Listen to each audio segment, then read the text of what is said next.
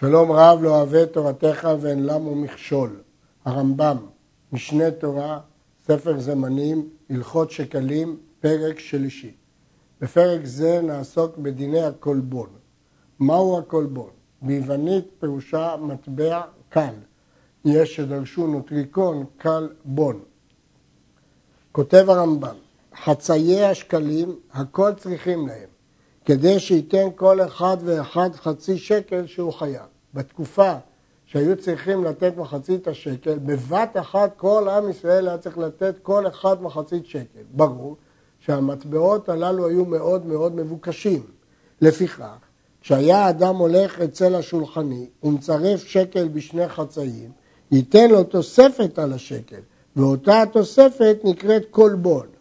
כלומר, כיוון שכולם זקוקים למחצית השקל, רצים לשולחני, נותנים לו שקל ומקבלים שני חצאי שקלים, אבל יש עמלה, כי מחצית השקל הפכה להיות מבוקשת, אז בעצם צריך להוסיף מטבע קל מעין עמלה כדי לקבל את חצאי השקלים. העמלה הזאת נקראת קולבון, ולכן, לפיכך, שניים שנתנו שקל על שניהם חייבים בקולבון.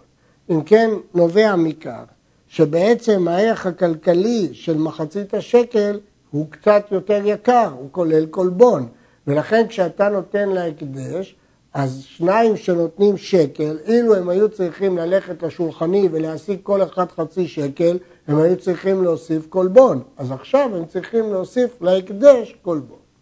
מדברי הרמב"ם האלה מוכח שאם אדם נותן רק מחצית שקל, הוא לא צריך לתת קולבון. רק אם הוא נותן שקל שלם בשביל שניים, אז כיוון שהוא היה צריך ללכת לשולחני ולהוסיף עמלה, אז עכשיו הוא צריך לתת את העמלה הזאת להקדש.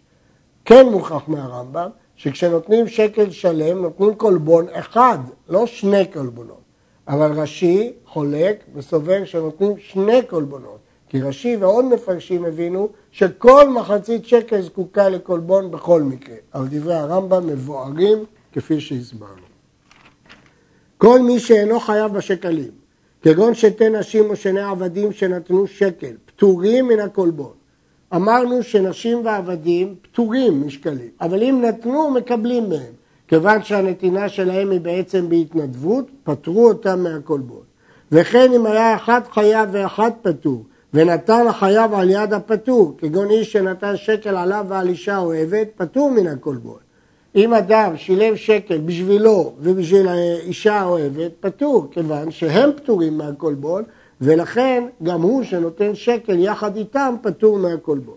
וכן הכהנים פטורים מן הקולבון, והשוקל על ידי הכהן פטור מן הקולבון. אמרנו שכהנים חייבים במחצית השקל, הם לא כמו נשים ועבדים. אבל כיוון שהם סברו שהם פטורים, יש כולה שלא ממשכנים אותם. משמע שהקלו על הכהנים, אז הקלו גם שהם פטורים מהקולבון. הנותן שקל עליו ועל העני, או על שכנו, או על בן עירו, אם נתנו להם מתנה, פטור מן הקולבון. שהרי נתן חצי שקל מתנה כדי להרבות בשקלים. אם הוא התנדב לשלם גם בשביל אדם עני, אז הוא עשה טובה להקדש, שהוא שילם שקל שלם, הוא היה חייב רק מחצית השקל. אז דיו שהוא עשה טובה והביא שקל שלם, אין צורך שנחייב אותו גם בקולבון כדי לעודד את האנשים לשלם את חצי שקל בשביל העניים. ואם נתן להם חצי השקל על ידם דרך הלוואה, עד שיחזירו לו כשתמצא ידם, חייב בקולבון, כי בעצם הוא לא התנדב בשבילם שום דבר, הוא רק הלווה להם כסף. האחים שעדיין לא חלקו מה שהניח להם אביהם, מה שקראנו קודם, תפוסת הבית. וכן השותפים שנתנו שקל על ידי שניהם, פטורים מן הקולבון. במה דברים אמורים? בשותפים שנשאו ונתנו במעות השותפות, ונשתנה עין המעות. אבל אם הביא זה מעותיו וזה מעותיו וערבום, ועדיין לא נשתנו המעות ולא הוציאום, הרי אלו חייבים בקולבון. דעת הרמב"ם שאם נתנו מתפוסת הבית, בעצם הבית נותן, כי הם עוד לא חילקו, אז זה לא שייך לשניים. הבית חייב בשקל, זה לא ששני אנשים חייבים כל אחד מחצית השקל, ולכן פטורים מהקולבון. אותו דבר שותפות. אם השותפות היא של שניים, השותפות חייבת בשקל, לכן אין כאן קולבון. אבל אם עוד לא נשתנה עין המעות, השותפים עוד לא עשו כלום עם כספי השותפות, והכסף של זה עומד בנפרד ושל זה עומד בנפרד. הרי בפועל החיוב הוא נפרד על כל אחד, ואם הם נותנים ביחד הם חייבים קולבון כמו כל שניים שנותנים יחד. נשאו ונתנו, ולאחר זמן חלקו וחזרו ונשתתפו, חייבים בקולבון. עד שיישאו וייתנו בשותפות זו האחרונה וישתנו המעות. בעצם הדין הזה לא שונה מהקודם, כי כיוון שהם חלקו, שוב הם כמו שניים. ואם הם חזרו ונשתתפו, כל עוד לא נשאו ונתנו בשותפות החדשה, הרי הכל עומד כפי שהיה. ולכן, כל עוד הם לא חילקו, הרי פטורים מהכלבון. אם כבר חילקו, חייבים בכלבון. יש להעיר שהרעב"ד חולק על דין זה, וסובר שהוא תקף רק לגבי תפוסת הבית, כלומר אחים שלא חילקו את ירושתם, כי אז באמת ירושה היא גוף אחד, אבל שותפות לא כך, והוא כותב לא מצאתי לזה שורש לא בגמרא ולא בתוספתא ולא בירושלמי. ההשוואה שהרמב"ם השווה את השותפות לאחים. מניין נובעת המחלוקת? כתוב במשנה האחים השותפים. הרעב"ד הבין האחים שהם שותפים, זאת הגדרה של האחים. לעומת זאת הרמב"ם למד האחים, פסיק, והשותפים, כלומר זה שני דינים. לכן הרמב"ם אומר ששותפים דינם כאחים, והרב"ד חולק ואומר שהשותפים אין דינם כאחים. האחים והשותפים שהיה להם בהמה וכספים וחלקו בכספים, חייבים בכל בו, ואף על פי שעדיין לא חלקו הבהמה. חלקו הבהמה ולא חלקו הכספים, פטורים מן הקולבון, עד שיחלקו הכספים, ואין אומרים הרי הם עומדים לחלוקה. הכל הולך אחר הכספים. אם חלקו את הכספים, חייבים בקולבון. אם לא חלקו את הכספים, למרות שהם עומדים לחלוקה, כיוון שהם עכשיו של השותפות, פטורים מהקולבון. הלכה ו' הנותן שקל להקדש כדי שיחשב לו מחצית השקל שהוא חייב בה וייטול חצי שקל ממה שנקבע מן החצאים. חייב שני קולבונות, שאילו היה השקל כולו לשקלים, היה חייב קולבון אחד. מדובר באדם שבא עם שקל לגזבר.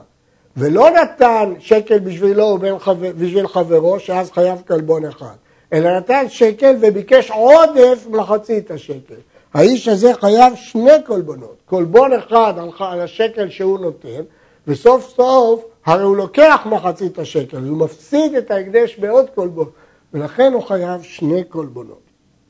כמה הוא שיעור הכלבון?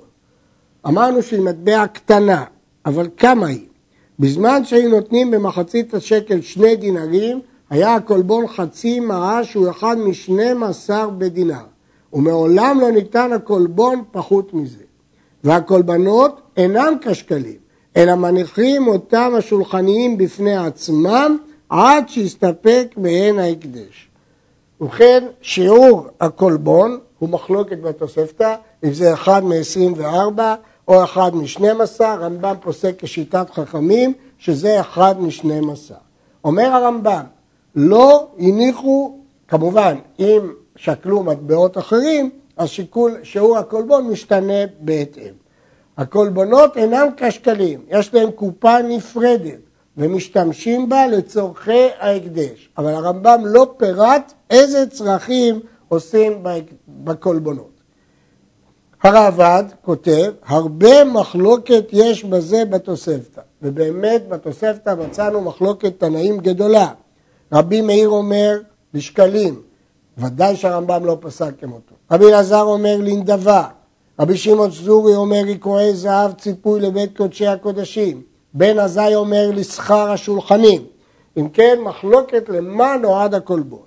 הרמב"ם לא הכריע במחלוקת, אלא כתב סתם שעד שיסתפק מעין ההקדש, וזאת הערת הראב"ד, שהרי יש דעות שונות מההקדש, מדוע הרמב"ם לא פסק. נראה לו מה, שהרמב"ם ראה שאין בזה מחלוקת, אלא כל השימושים הללו כשרים בקולבונות.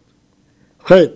מי שעבד שקלו חייב באחריותו עד שימסרנו לגזבר. ברגע שהוא מסר לגזבר הוא פטור, אבל עד שהוא מסר לגזבר הוא חייב. בני העיר ששילחו את שקליהם ביד שליח ונגנבו או עבדו. אם שומר חינם הוא, הרי זה נשבע להם ונפטר, כדין כל שומר חינם. והם חוזרים ונותנים שקליהם פעם שנייה. הם חייבים שוב לתת שקלים, כי סוף סוף לא הגיעו לגזבר. והם חייבים באחריותם כמו שלמדנו. והשומר הוא פטור, כי שומר חינם פטור מגניבה ואבדה. ואם אמרו אנשי העיר, הואיל ואנו משלמים, אין רצוננו שיישבע השליח, שהוא נאמן לנו, אין שומעים להם. עכשיו באים אנשי העיר ואומרים, בין כך אנחנו חייבים באחריות, ובין כך אנחנו צריכים לשלם להקדש חצי שקל אחר. מה הטעם שהשליח הזה יישבע לחינם? אומרת הגמרא, הוא חייב להישבע. מדוע? תקנת חכמים הוא שאין הקדש יוצא בלא שבועה.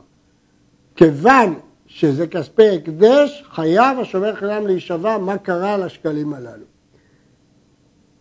נמצאו השקלים הראשונים אחר שנשבע השליח, אלו ואלו שקלים, ואין עולים להם לשנה אחרת, הם הפסידו.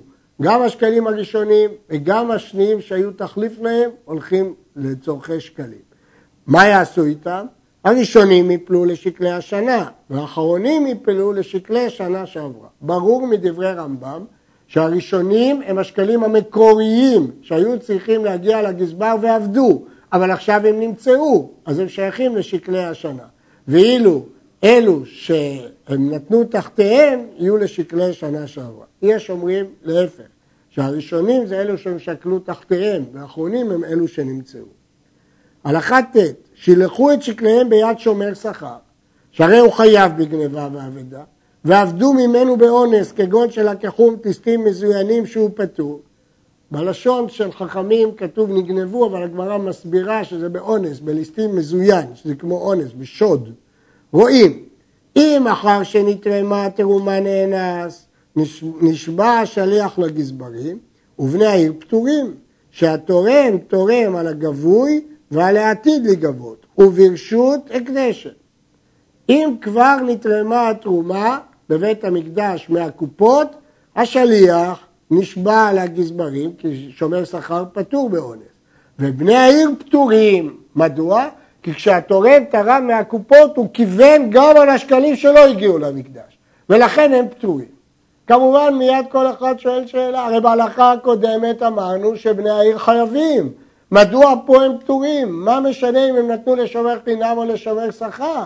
הרי שם השומר חינם פטור ופה פטור כי זה באונס. מדוע שם חייבת את בני העיר ופה לא חייבת? תשובתך, ובני העיר מה היה להם לעשות? הרי לא מסרו אלא לשומר שכר שהוא חייב בגנבה ואבדה, אבל האונס אינו מצוי, כי הם עשו מה שהם צריכים, הם היו בסדר, הם מסרו לשומר שכר.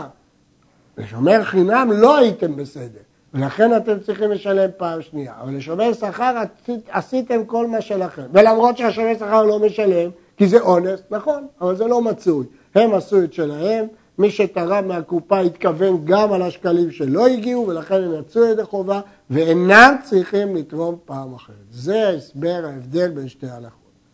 ואם עבדו קודם שנתרמה התרומה, עדיין ברשות בני העיר הם, כי לא תרמו.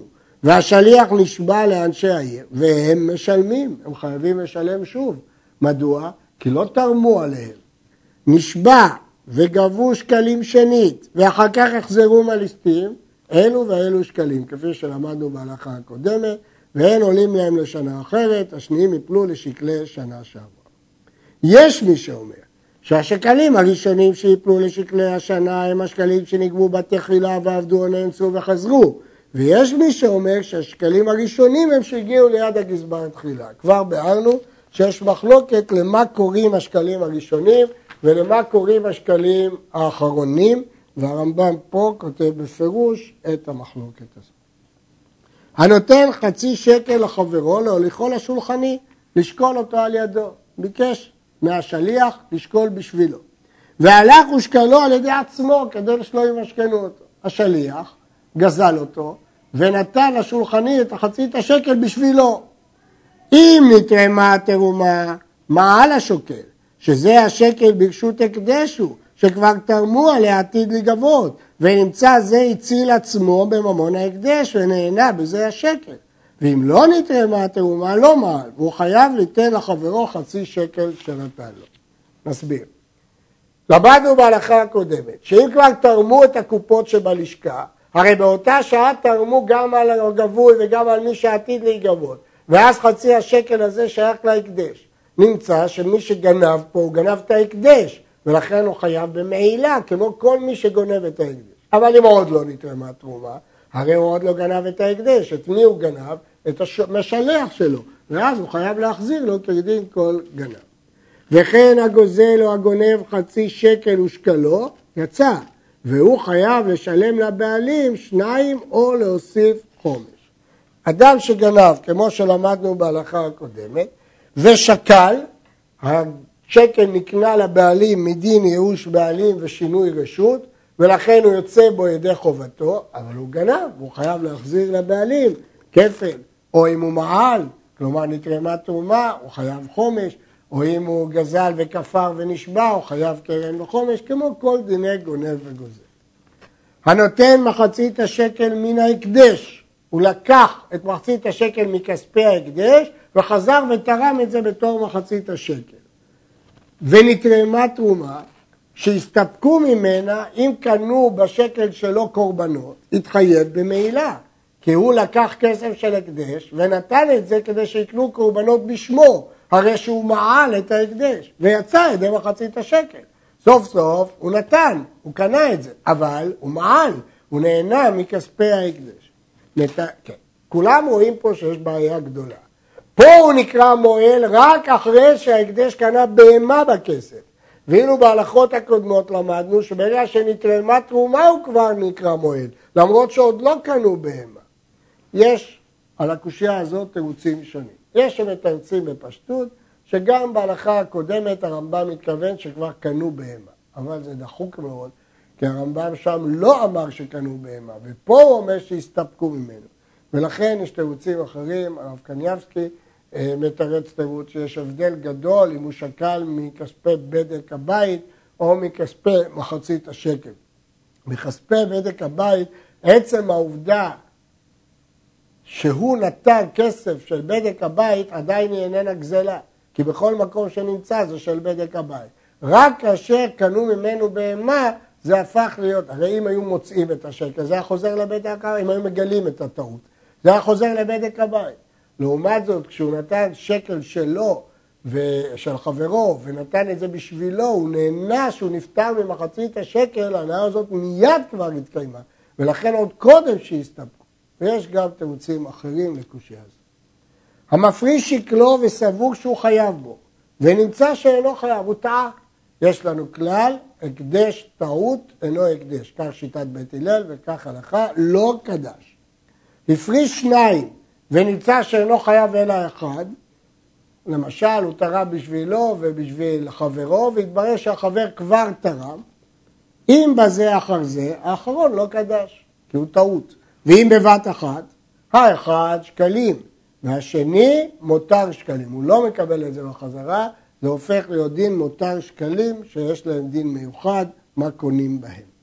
הפריש שקלו ומת, אז לכאורה לא זקוק לכפרה בחצי שקל הזה, ייפול לנדבה.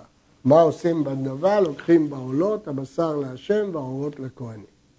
הלוקח מעות בידו ואמר אלו לשקלי, או שהיה מלקט מעה מעה ופירוטה פירוטה, וכשהתחיל ללקט אמר הריני מלקט מעות לשקלי.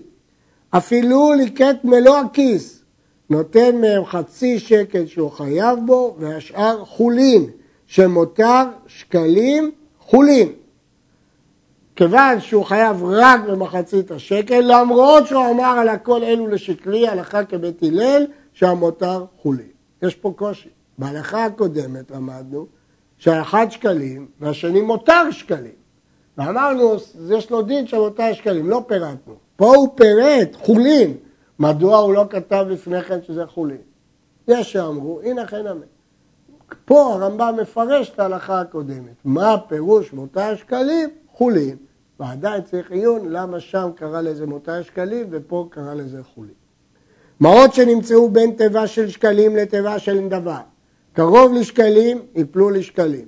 קרוב לנדבה, יפלו לנדבה. מרצה למרצה, יפלו לנדבה. מפני שהנדבה כולה עולה לאישים, למזבח. והשקלים מסתפקים מהם לעולות ולדברים אחרים, אז הולכים תמיד לחומרה. הולכים אחרי הקרוב להקל, גם להקל, גם להחמיר, אחרי הקרוב, מרצה למרצה, תמיד להחמיר. וכן כל המעות הנמצאות בין כל תיבה ותיבה יפלו לקרוב, הולכים אחרי הקרוב.